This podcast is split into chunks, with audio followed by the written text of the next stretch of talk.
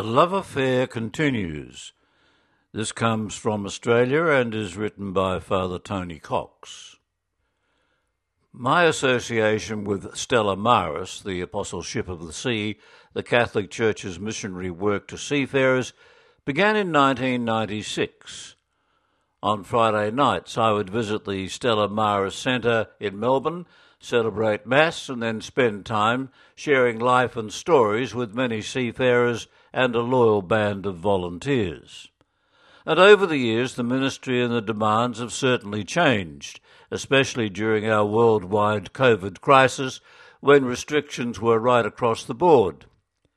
But my love and respect for the missionary work of Stella Maris, local and global, have only increased, and they will never wane. Critically, as the needs do increase, it is even more important for the whole world to realize and appreciate the incredible work, ministry, and service performed by so many seafarers around the world. I regard them as unsung heroes. Indeed, from small and humble beginnings, Stella Maris has grown into the widespread organization we see today providing spiritual, psychological, and material assistance on ships and ashore for myriad seafarers and maritime personnel of diverse nationalities and religious traditions.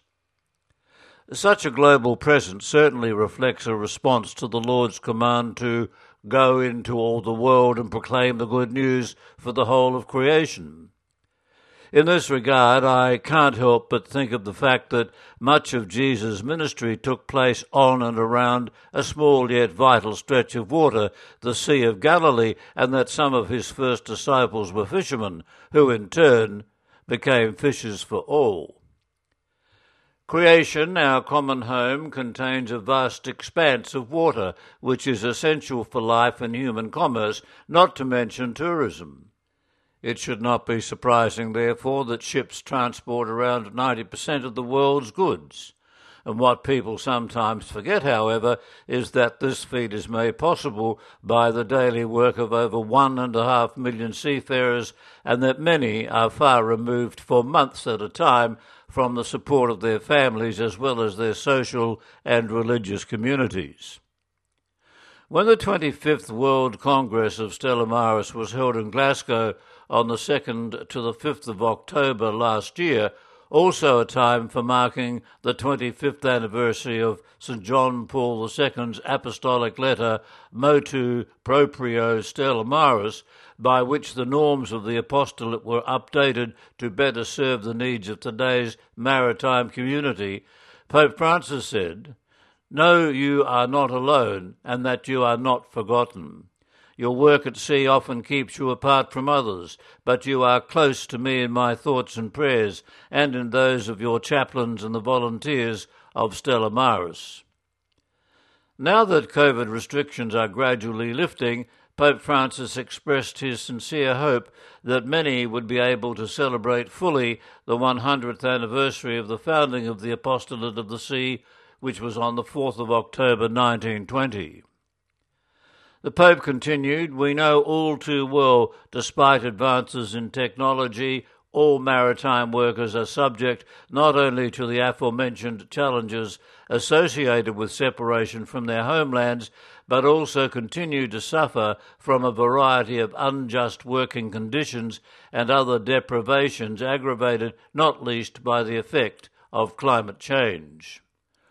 Moreover, damage to marine environments, as to others, disproportionately affects the poorest and most vulnerable of our brothers and sisters, whose very livelihoods are even threatened with extinction. Pope Francis hopes and prays that Stella Maris will never waver in drawing attention to the issues that deprive many in the maritime community of their God given human dignity.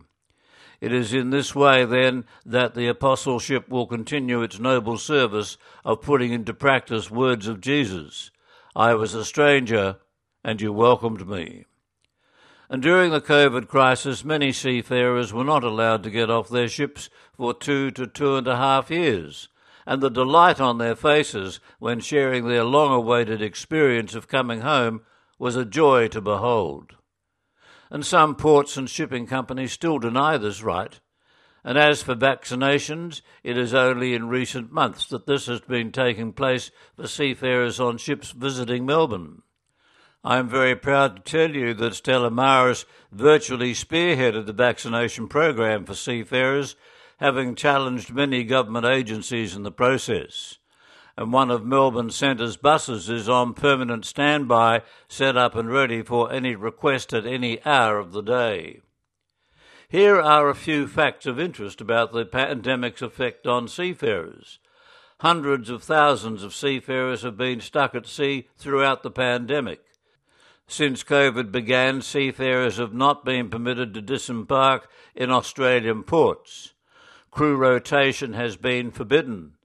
Because of the crew change crisis, a humanitarian calamity at sea has been created. Urgent action is continually needed to protect seafarers' mental and physical health and ensure that the safety of shipping. These seafarers have no access to medicines. All this has been and continues to be the shipping industry's most acute logistical challenge of the past 50 years. More challenges lie ahead. Seafarers stranded at sea are consigned by governments around the world to being slaves in what many call their floating prison. There is the ever present danger of high levels of mental stress and depression in pre pandemic times. Almost 6% of deaths at sea were attributed to suicide. And this figure appears to have doubled during the COVID crisis the situation may be even worse than we think, given that suspected suicides at sea are now often reported as accidental deaths to ensure that families receive adequate payouts from insurers.